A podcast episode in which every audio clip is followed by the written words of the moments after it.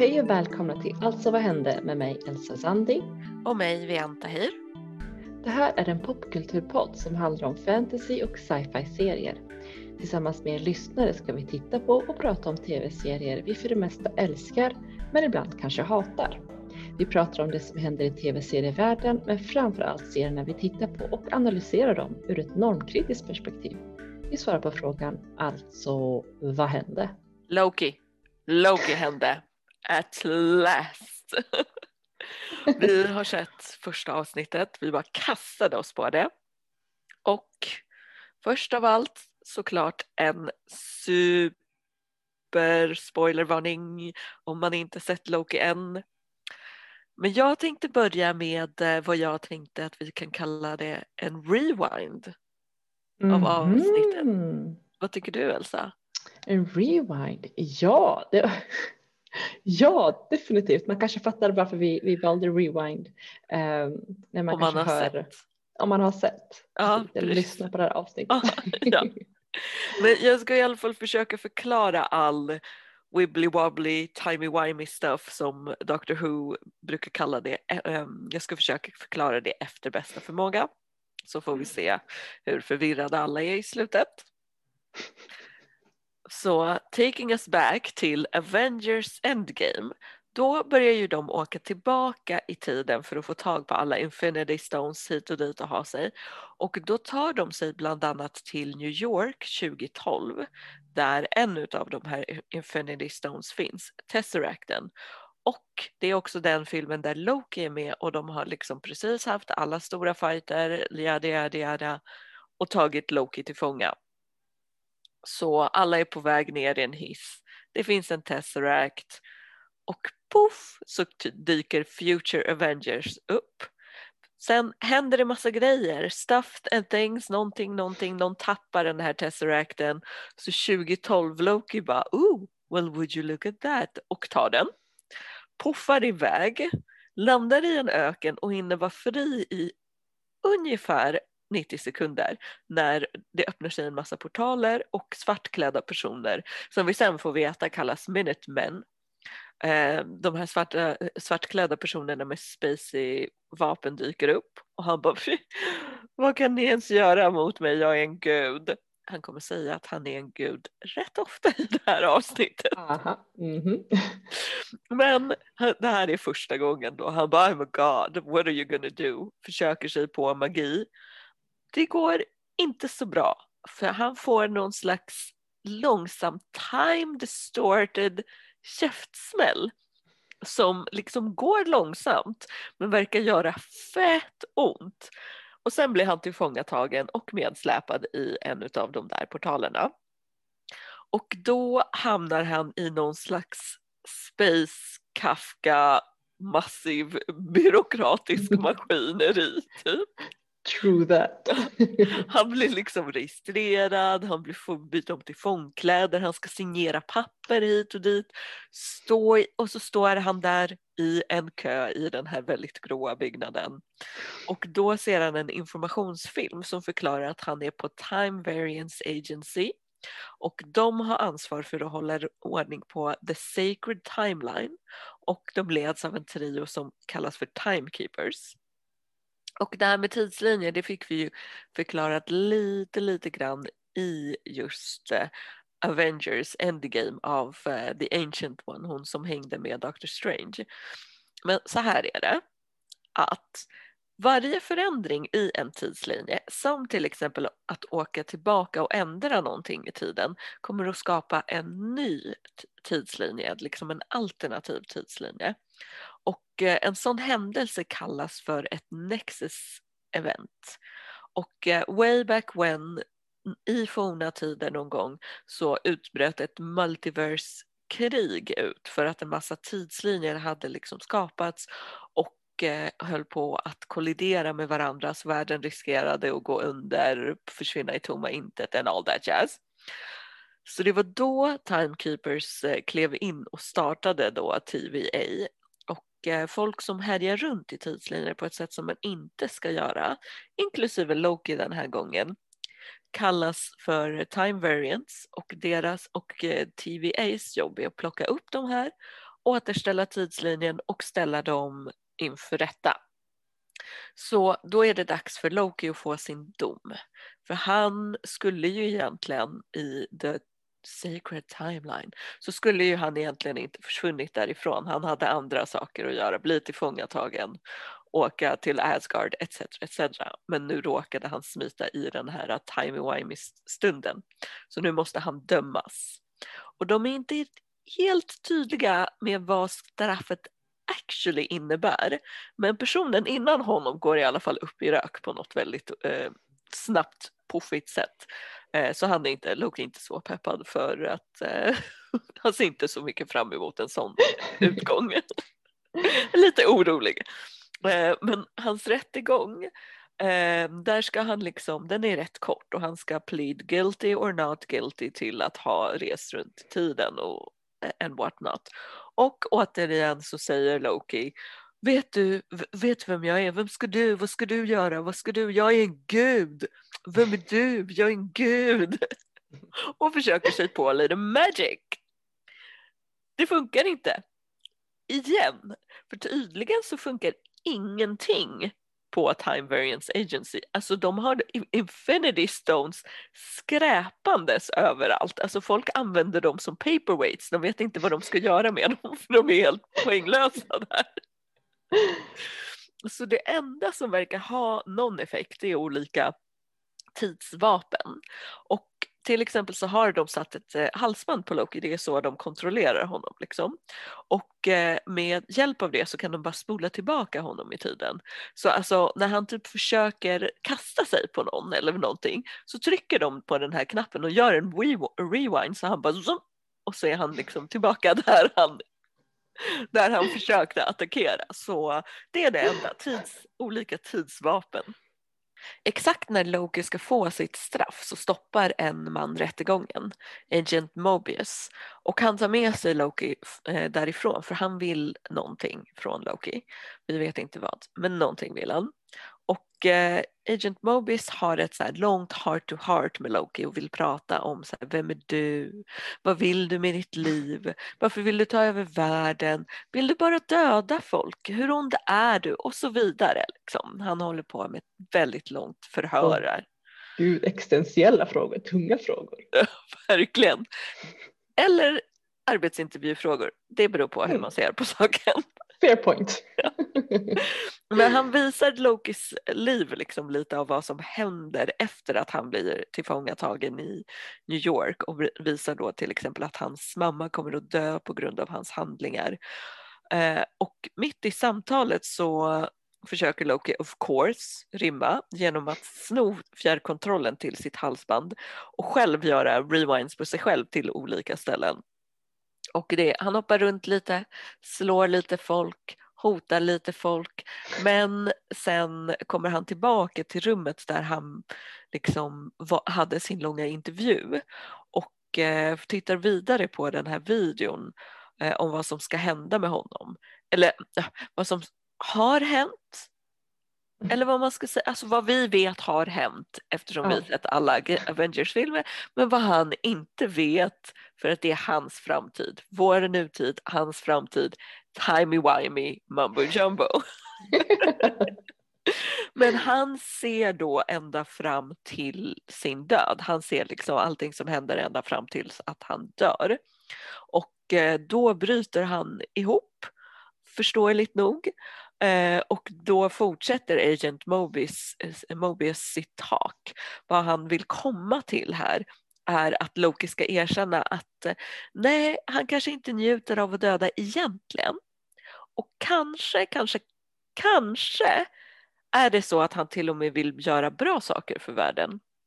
För det är det Mobius försöker komma åt det är att Loki ska joina TVA för att tillfångata en annan time variant som hoppar runt i tiden, wreaking havoc.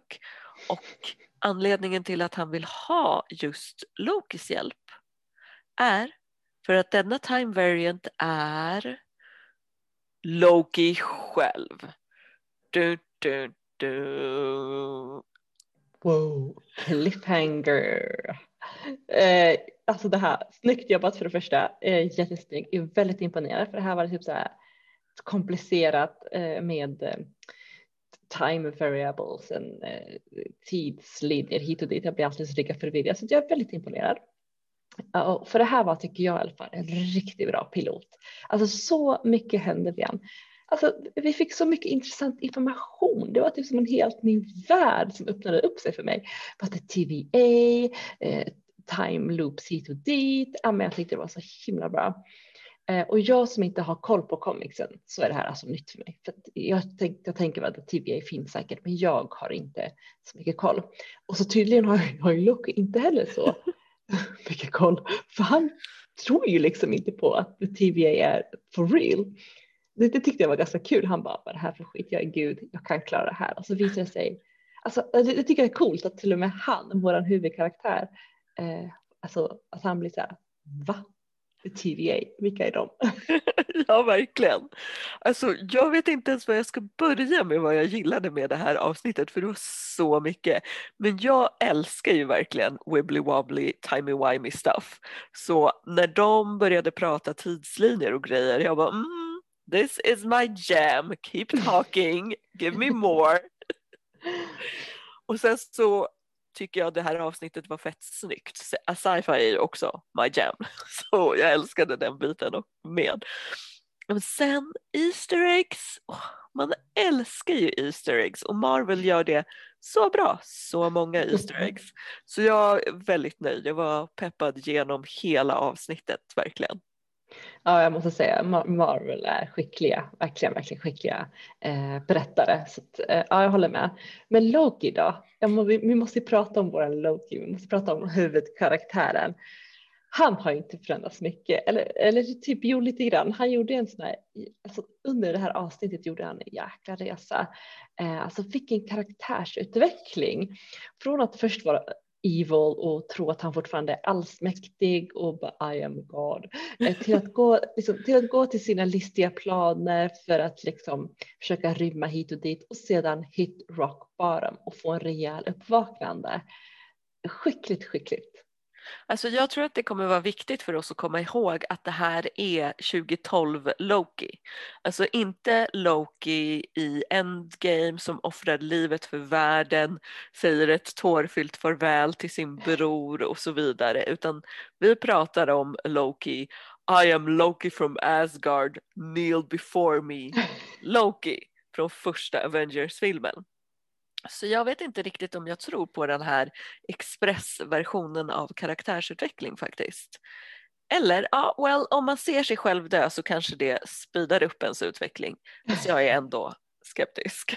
Ja, men precis. Det här är ju Loki vi pratar om. Kan vi verkligen lita på honom? I think not. Absolut inte. Men det var bara snyggt gjort för att nå till den här punkten där han tackade ja till att de är på TVA. Det, liksom, det var få honom att inse att ja, men det, det tyckte jag var snyggt. Ja, men sen sa ju Agent Mobius att eh, allt som kommer så här, I know all about you, allt som kommer ur din mun är typ lögner. Så heads up.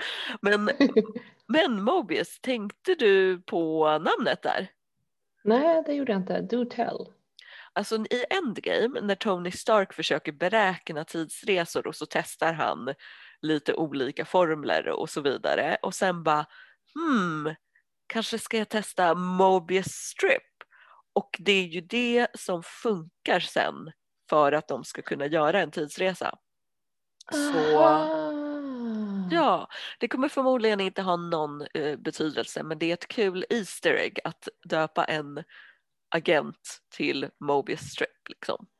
Ja men gud vad nice, just det, den kopplingen hade inte jag gjort. Eh, snyggt, tack för den, det var ju skitkul. ja. Ett annat Easter egg det är ju det här med Nexus. Eh, kommer du ihåg i WandaVision så hade de ju olika reklamer och alla refererade tillbaka till Wandas liv och förflutna. Men sista reklamen som fansen var lite frågande om det var ju en för Nexus och det hade inte varit med någonting i Wandas liv alls än.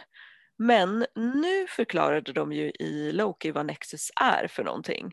Och det är ju alltså de här äh, tidsavvikelserna ehm, eh, i tidslinjen. Och om, om, man då plussar ihop det här med att så här, Wanda basically skapade en egen värld plus att hennes barn i slutet ropade på henne någonstans plus att de slänger runt ordet multiverse så är ju det här ett ganska tydligt upplägg inför Doctor Strange och äh, The Universe of Madness tror jag. Alltså snart är cirkeln sluten. Uh, det där var väldigt snyggt, snyggt uh, pusslat för det var, jag var också väldigt så här, vad är Nexus för någonting? Men jag kopplade inte att att One Division och så Nexus och så hela, ja men du, det här, ja. Men det är en annan sak som jag uppskattar, förutom att de är sjukt bra på storytell, eh, så uppskattar jag ju det här existentiella i det här avsnittet, vet, det här ödet.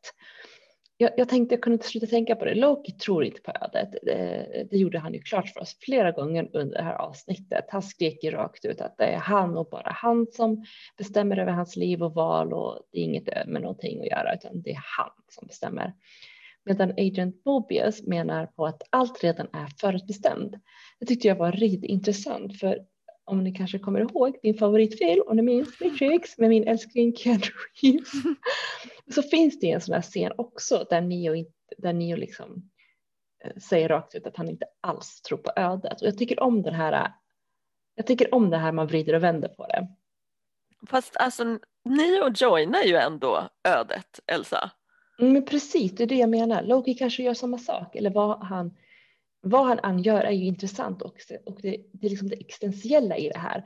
För han joinade ödet, så det kanske var ödet från första början. Eller valde Neo att, att, göra, att, att joina ödet? Som sagt med Loki, är det den förutbestämda att han ska vara med med TVA? Eller väljer han det själv? Alltså det, det, är ju det här, du vet, uh, never ending story det är det här, vad han, ja, men förstår du vad jag menar? Det är det vad han, vad, vad han gör Alltså det är det som är intressant tycker jag, om du förstår. Jag förstår vad, jag, vad, jag förstår vad du menar. Det ska bli, absolut bli intressant att följa och se var de tar det spåret.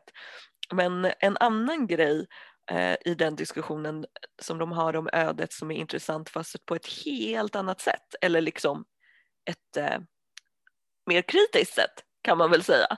Det, det är att de pratar om att man inte kan eller får förändra någonting, att allt är destined och det är en sacred timeline och så vidare och så vidare. Men när Loki bara, eh, have you met the Avengers? De är way värre time variants än vad jag är. Eh, och de bara, nej men det skulle faktiskt hända, det var meningen enligt the sacred timeline. Men alltså det är en skitstor förändring, det är ingen liten time variant här. bara så här, skitstor förändring. Like really? Loki får inte fly med Tesseracten. Men Avengers åker runt i tid och rum på 41 ställen och letar efter en massa Infinity Stones. Det är ju lite av ett plot hole. Alltså jag tror ju att skaparna tror att att de genom att låta Loki ta upp det så här, att de har lagat det, typ att vi säger det först så kan ingen annan påpeka det, för vi har redan gjort det, typ så tror jag att de kan ha tänkt. Ja, alltså säkert så är det ju så, men det var en extremt dålig patchup tycker jag.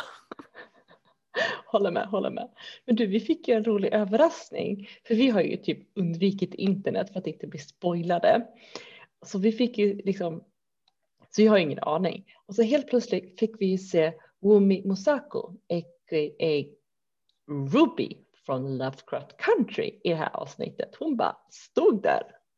Ja, ja, och jag hoppas att hon är med hela tiden.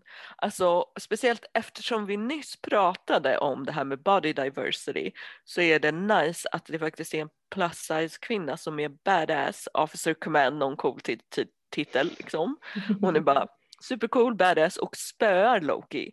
Det är för det är inte ofta man får se plus size personer som är kickass i superhjältegenren liksom. Nej precis och det är en frisk fläkt. För hon var ju inte hon var ju verkligen, hon var ju med och hon var viktig också i det här, det här avsnittet. Hon var grym, tuff och bestämd. Uh, nej, men jag gillar henne jättemycket, hennes karaktär här. Så jag, jag, jag håller med dig, jag hoppas att vi får se mycket mer av henne. Ja, sen har vi Owen Wilson. Och jag är lite skeptisk till honom alltid. Eh, för han känns, alltså, han känns så här snubbig och överdriven. Men, det, men så har jag tänkt att det kanske handlar om hans val av filmer. Jag vet inte, det är någonting jag inte gillar. Jag tyckte han var rätt kul här dock. Jag håller med dig, men för mig handlar det om att han spelar samma roll hela tiden. Det är samma slags sätt att skämta på.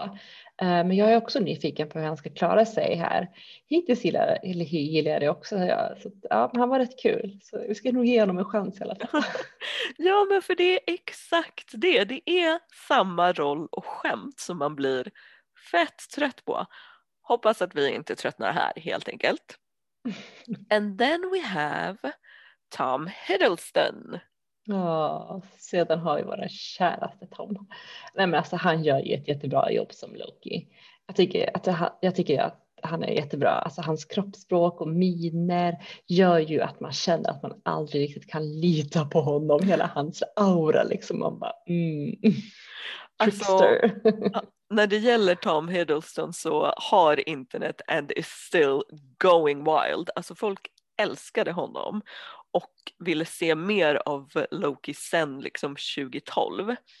Så with that said, pun intended, de fick ju verkligen se mer av honom här. Så mycket fanpleasing i den där shirtless-scenen och internet har kaosat av den. Såklart. Ah, the cleverness in you igen. Nej, men, ja, folk älskar ju honom och jag med. Alltså Loki, eh, älskar Loki just för att man aldrig vet vad man har honom eller vad, man ska, eller vad han ska hitta på. Och så precis som vi pratade om i förra avsnittet så vet vi liksom det kommer han bli en hero eller villain. Och sånt gör ju en serie väldigt intressant. Och jag menar som den här eh, cliffhanger, alltså en annan version av honom är en villain som han själv nu måste jaga och stoppa. Jag menar, alltså, vem kan tacka nej till det? Åh oh, nej, Elsa. Kaos. Vi måste ju komma på två olika namn för dem. Det här går inte. Vi måste, hur ska vi hålla reda på dem?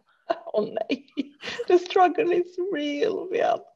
Man. Um, ska vi säga typ så här onda Loki och goda Loki? Lite torrt fan, men kanske för now, till nästa avsnitt kanske vi har någonting. Fast alltså, tänk om den andra Loki inte alls är ond eller ens en annan variant av Loki.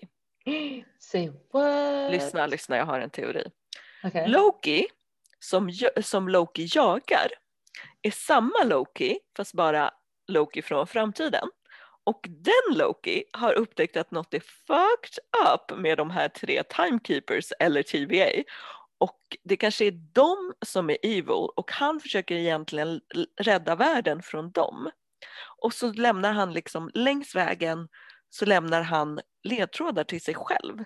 Och kanske är det därför eh, Loki aldrig till slut rymmer i det här första avsnittet för han har redan hittat en ledtråd till sig själv som vi inte fick se, som vi får se sen. Mm. Oh my god. Oh my god. Genius. Alltså, det här tror jag på. Det här tror jag på. Uh, however, Vian, vi har två stycken Loki. Två stycken Loki på halsen. Vi kan knappt lita på en. Så nu har vi två. Plus, vad ska vi kalla dem? Okej, men Loki och Nexus Loki så Loki, original Loki, jagar Nexus Loki som härjar runt och skapar Nexus events. Okej, okay. OG Loki och Nexus Loki. Ja, okej, okay. ja, men det låter rimligt. Nej, nu insåg jag att det här inte alls är OG Loki. Original Loki är ju död. Oh, timey wimey wibbly wobbly. Alltså det här är varför jag älskar det, för det är such a mess. oh, just det, han är död. Men vi kan väl skippa den döda. May he rest in peace, amen. Okej, okay, makes sense. Men annars, alltså, alltså, vi, vi skippar den döda. Men alltså annars, grym teori. Jag köper och jag, alltså, jag hoppas att du har rätt. För, för den, här, den här premissen så ser jag fram emot. Alltså Alltså, Åh herregud, det här ser ja, jag, jag bara, jag, jag, I'm on it, I'm on it. Jag skriva till Marvels och säga att du behöver vara där som skribent. vi får se, de kan komma på något bättre. vi får se, vi får se, men jag gillar det. Men i och med att Loki sänds på onsdagar och för att vi är så sjukt pepp som ni kanske hör så vill vi ju inte vänta så länge med att prata om Loki. Så vi kommer att släppa våra avsnitt eh, på fredagar istället. Så ni vet. Men nu måste jag ju bara få veta igen. Hur går det med din hemläxa? Okej, okay, first off så måste vi förtydliga det här känner jag. Varför förstör du mitt buzz och säger att jag inte får binge hela serien på en natt utan bara får se max två avsnitt i taget? Alltså nej, du får inte binge för att det finns så mycket att prata om. Alltså det händer så mycket. Alltså det, är, det, alltså det här är så bra. Jag vill veta vad du tycker och tänker, mm. alltså på detaljnivå. Så jag behöver tid och do not binge. I forbid it. Mm. Fine. Well, jag har då enligt order bara sett två avsnitt. Så jag har sett avsnitt två och tre nu enligt order. Ja, men anledningen till att jag är sur är också för att i mellan avsnitt ett och två, det som hände eh, där var ju att eh, Mrs Coulter dök upp. För Lyra mm. är ju på Jordan College och eh, sen mot slutet så eh, man får ju reda på att de här barnen blir kidnappade, bland annat Billy Costa och så. Eh, och sen på slutet så blir ju också hennes kompis Roger kidnappad. Eller han försvinner och hon tror att han är kidnappad. Och eh, meanwhile så bestämmer ju de här professorerna att så här, nej men Lyra kan inte vara här. Eh, hon är inte safe eller vad de nu, de bestämmer att hon inte kan vara där och då ska en kvinna ehm, så kommer en kvinna dit, en kvinnlig forskare som heter Mrs Coulter som Lyra får träffa och är superimponerad av och hon ska hänga med henne till London för att liksom, ja, eh, för att lära sig mer där och så lovar Mrs Coulter att eh, Lyra ska eh, få hjälp med att hitta Roger. Grejen är, I know this woman. Så pass mycket vet jag. Det, det, var vissa saker som jag faktiskt inte visste mm. eh, in, i, från filmen och böckerna. Men jag visste att hon är fett obehaglig. Jag bara, that is mm. Lyra, do not go till. She is a scary lady. Åk inte med henne. Alltså vi måste bara säga att hon spelas ju av Ruth Wilson. En skådespelerska som jag avgudar. Jag, jag är lite kär i, kär i Ruth, så måste jag säga. Jag är överlycklig att hon spelar Colt. Alltså jag älskar henne. Okej, okay, mm, så fortsätt. Hon gjorde det jättebra för hon var så obehaglig. Ja, hon är creepy. Så obehaglig. Alltså, för, för det som är obehagligt är ju att hon typ beter sig som att hon är Lyras vän och bara kom nu åker vi till London. Vi ska, jag ska visa dig på universitetet. Här får du en fantastisk att bo i min fantastiska lägenhet. Här är nya kläder och sen ibland så ser man liksom en glimt av sammanbiten irritation från henne så, och, och det är den man vet. Man bara under det här under det där i ditt true evil face. Du bara håller tillbaka det. Oh, så obehaglig. Och, och, så här var jag ju tvungen då att sitta och titta medan eh, Lyra blir så här, ah, här är kläder, bli, bli, bli. Och hon är så här, hon bara, det är så mysigt här. Och hennes Damon Pan däremot, han bara, du, alltså, I'm not sure about this. Och jag bara, lyssna, lyssna på din Damon. Men det gör hon inte. Um, ja, så, um, ja, så hon hänger runt där och allting verkar vara supermysigt. Men det händer, Mr, Mrs Coulter, hennes Damon attackerar Lyras bland annat vid, vid ett tillfälle, vilket också är väldigt obehagligt. Um, och sen så avslöjar då eh, uh, Mrs Coulter när de bråkar Lord Asriel är hennes pappa egentligen. Hon hade alltså trott att det här är hennes farbror, eh, hennes uncle och nu får hon reda på att han är hennes pappa mitt i allt det här. Det känns väldigt traumatiserande. Alltså det måste vara skitjobbigt. Hon tar ju, tar ju det väldigt hårt. Eh, och det förstår jag verkligen. Ehm, men sen, eh, ja, sen så rymmer, tack gud, Lyra därifrån till slut när hon inser att shit is fucked up här. Och eh, hon blir räddad utav Billys, eh, Billy Costas bror Tony i liksom, hon blir tillfångatagen, typiskt nog så springer hon rakt in i någon, någon de här gobblers blir tillfångatagen av dem i tre sekunder bara tack och lov. Så, eh, och det var där jag var glad för det här var cliffhanger från avsnitt två till avsnitt tre. Det tyckte jag var skitjobbigt. Så då fortsatte jag titta. Men hon blir räddad utav dem och sen så hamnar hon också då hos eh, the Egyptians mm. och blir skyddad av dem. Och då får hon dessutom reda på, vilket jag visste inte det här. Och så jag är tjock, Lyra är tjock, men Mrs Coulter är hennes mamma. Mm. Fuck! Japp. That Vilka föräldrar hon har. Ass, ah, ja! That crazy ass woman! Alltså. creepy ass woman är your mamma. ja, det, och då blev hon ännu mer creepy. Alltså, mm. ah, så det är messed up family. Eh, och sen också en annan grej som jag inte hade någon aning om. Det var att eh, det finns, de har ju den här stora kyrkan som är basically som en whichever kyrka som helst. Mm. Bara att mm. de heter, vad kallar de sig, magisterium kanske? Ja, the magisterium, ja precis. Ja, och de är som, som alla så här, religiösa extremister, religiösa extrema, är shockingly emot vetenskap. De vill liksom dölja allt det här som har med dust, all forskning som har med dust att göra eh, och sådär. Och mm. Där finns det ju en man som heter Boreal. Eller mm. är han eh, eller är det Mrs Coulters henchman? Det finns en man som kan resa mellan dimensioner i alla fall. Mm. Genom någon slags eh, portal. Mm. Så han hamnade liksom i, i IRL Oxford plötsligt. En annan eh, version av Oxford.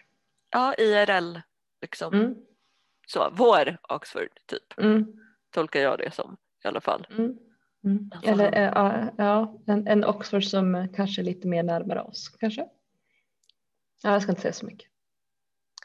Du sa vadå, så du menar att det finns en Oxford som är mitt emellan deras Oxford och vår Oxford? Det vet vi inte. Well, for my sake of mind så tänker jag bara, så tänker jag hålla reda på det så här. Det är en Oxford och så Oxford med mobiltelefoner. För det kan vi agree upon. Det kan vi definitivt agree upon, absolut. En har cells, en har inte det. Åh, oh, bra.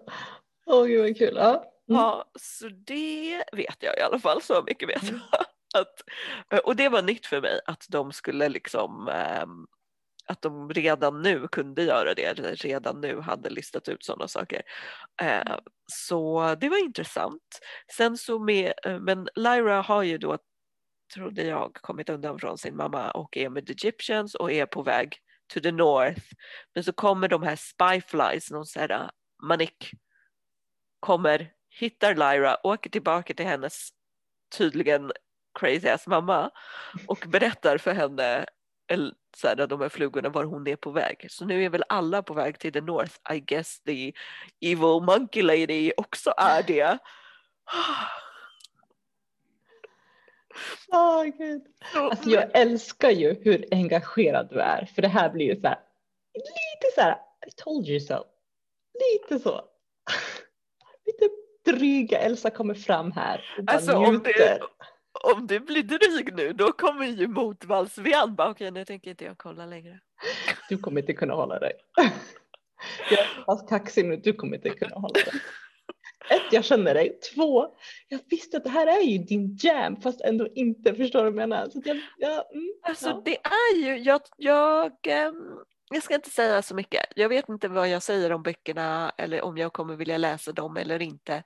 Än. För det är, jag gillar det som en så här fantasy, som ett fantasykoncept. Och Mm. jag tycker karaktärerna är väldigt bra. Mrs Coulter definitivt min antifavorit. Mm. Vet inte vad man ska kalla henne för. eh, Men jag ja, älskar att hata henne. ja, precis. Hon- Och hon serves the looks vilket är perfekt. Mm. Um, så ja, jag gillar, jag är committed. Väldigt mycket av min commitment handlar om att jag verkligen vill att Lyra ska hålla sig ifrån Mrs Colter. Alltså det är typ hela serien för mig handlar om spring, Lyra, spring. Ja men alltså nej, skämt åsido, det känns jättekul att jag var ju nervös för jag tänkte om nej, tänk om Ja men det är ju, alltså, ibland funkar det liksom inte med böcker, så är det ju bara.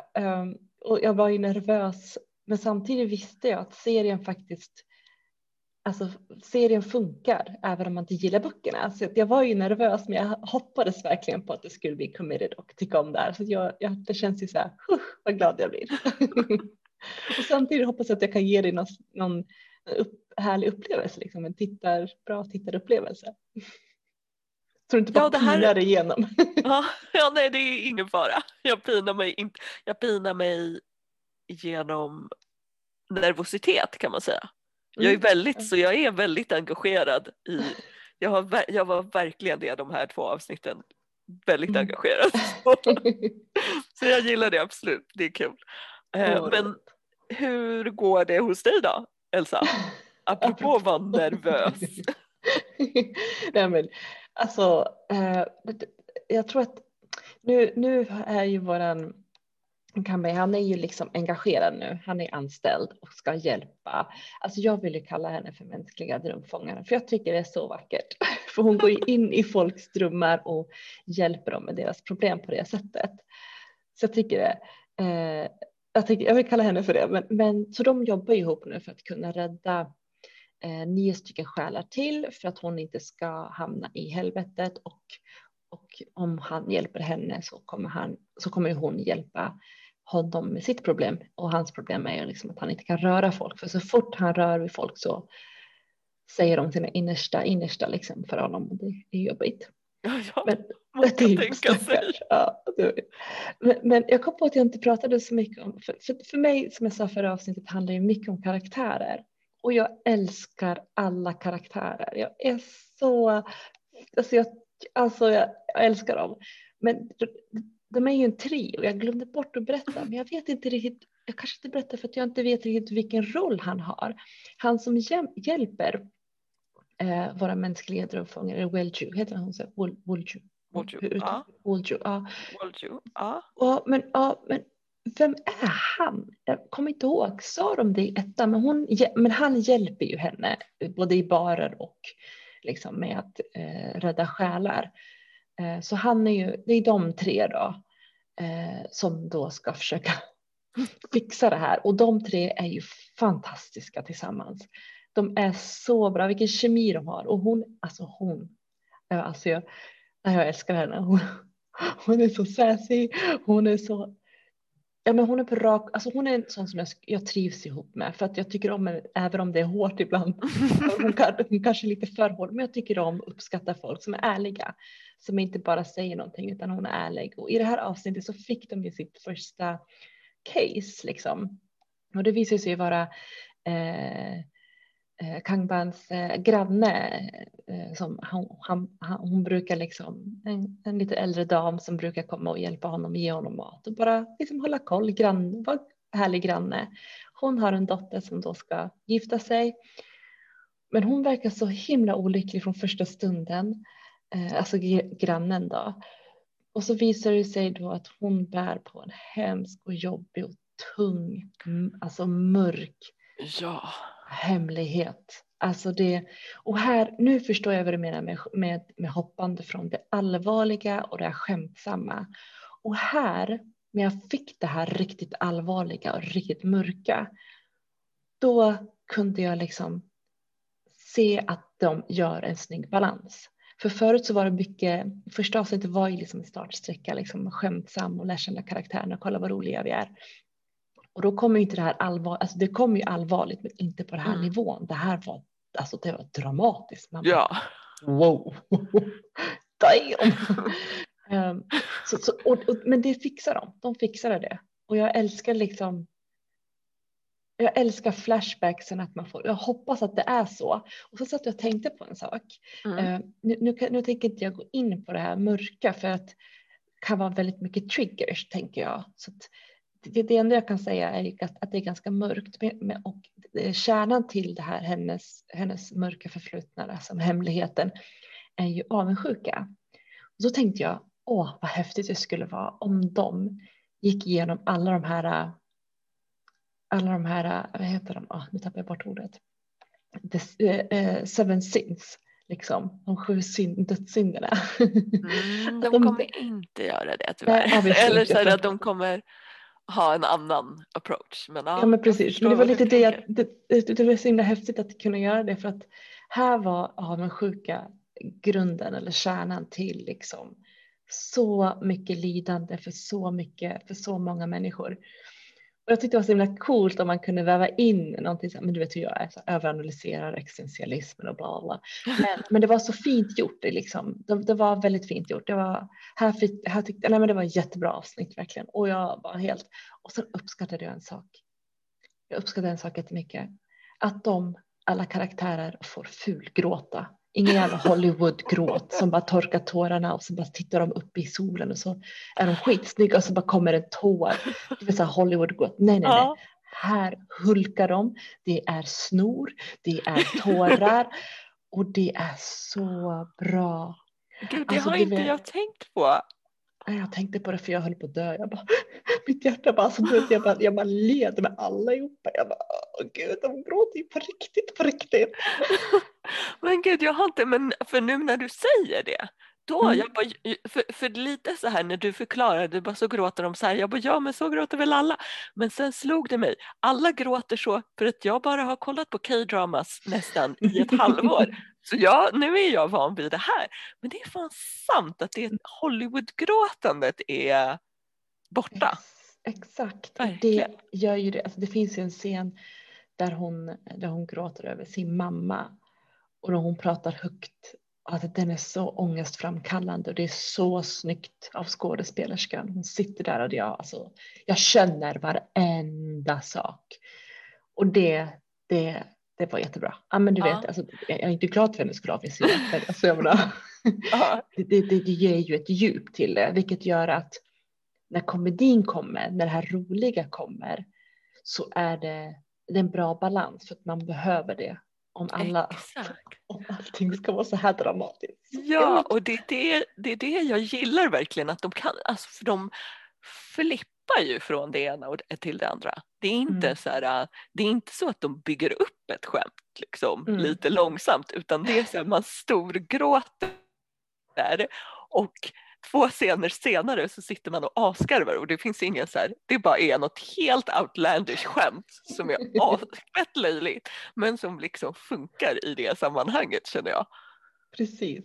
Och sen så, nej men jag tycker det här var jättebra. Jag tycker om skådespelaren och jag tycker om eh, min mänskliga drömfångare. Jag tycker hon är, alltså hon är jättevacker. Jag måste bara säga det, jag är lite kär i henne också. jag Ruth och henne. Jag tycker hon är så vacker. Och det som gör henne vacker är ju hennes, alltså från att hon liksom är så här skitarg hela tiden och bara orkar inte med människor till att när hon sitter och lyssnar på på det här otroligt tragiska. Hur, hon, hur man såg någon slags mänsklig, mänsklig, hur hon reagerade så mänskligt trots att hon inte är människa längre. Och det tycker jag, det skådespeleriet, liksom, att den skiftningen var fin. Det gör henne, tycker jag, intressant som karaktär. Och så får man ju veta någonting. Det blir värsta cliffhanger.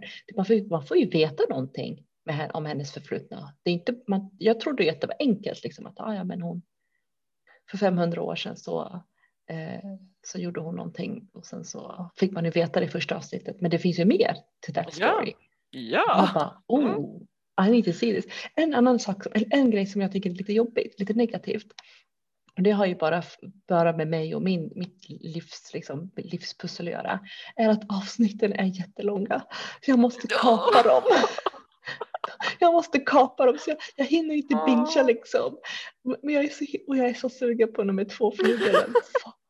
Min älskade mänskliga drömfångare, vad har du för mera hemligheter? I need to know this. Men jag har inte tid eller ork för den enda avsnittet en timme. oh, ja, du, du har ju ett helt annat livspussel än vad jag har. Jag bingear ju igenom, alltså jag kan inte, det, minst 20 K-dramas har jag sett. Alltså jag, jag kollar säkert på 4-5 i månaden. Men grejen är ju också här att Mm. det som väger upp för att det är en timmes avsnitt det är att det är en säsong och det blir ingen cliffhanger här Elsa. Åh, tack gode gud. Det är en säsong, den är, sen är den klar, sen är storyn liksom Åh. klar. Det här är min favoritgrej med K-dramas, det är att när du Mm. börjar på avsnitt ett, då vet du att det kommer vara klart på avsnitt 16. Det känns fantastiskt faktiskt. För det De- vill man ha standalones eller vad man ska säga. Ja, ja, de håller inte på med sånt här med Grey's Anatomy säsong, säsong 73 förnyas en gång om året, utan de, de har så här, vi har skrivit den här storyn, den här storyn är för den här säsongen, done. Gud vad kul. Nej men som sagt jag är, jag är committed. Jag älskar de här tre. Den här trion är fantastisk. Jag älskar dem. Eh, och jag, eh, jag vill Åh, se mer. Jag ser fram Absolut. emot, för du kommer komma mer och mer in på kostymdrama och sydkoreansk Mm. mytologi så det kommer bli skitkul. Yay! Så bra. Ska Elsa lyckas se ett helt avsnitt i sträck av Mystic Pop-Up Bar? Kommer Mrs Coulter hinna ifatt Vian? Och hur många Lokis blir det egentligen? Vad känner ni efter första avsnittet av Loki? Hör gärna av er på Instagram, Facebook och Twitter där vi självklart heter att Alltså vad hände? Du har lyssnat på Alltså vad hände med mig Elsa Zandi. Och mig, Vian Tahir.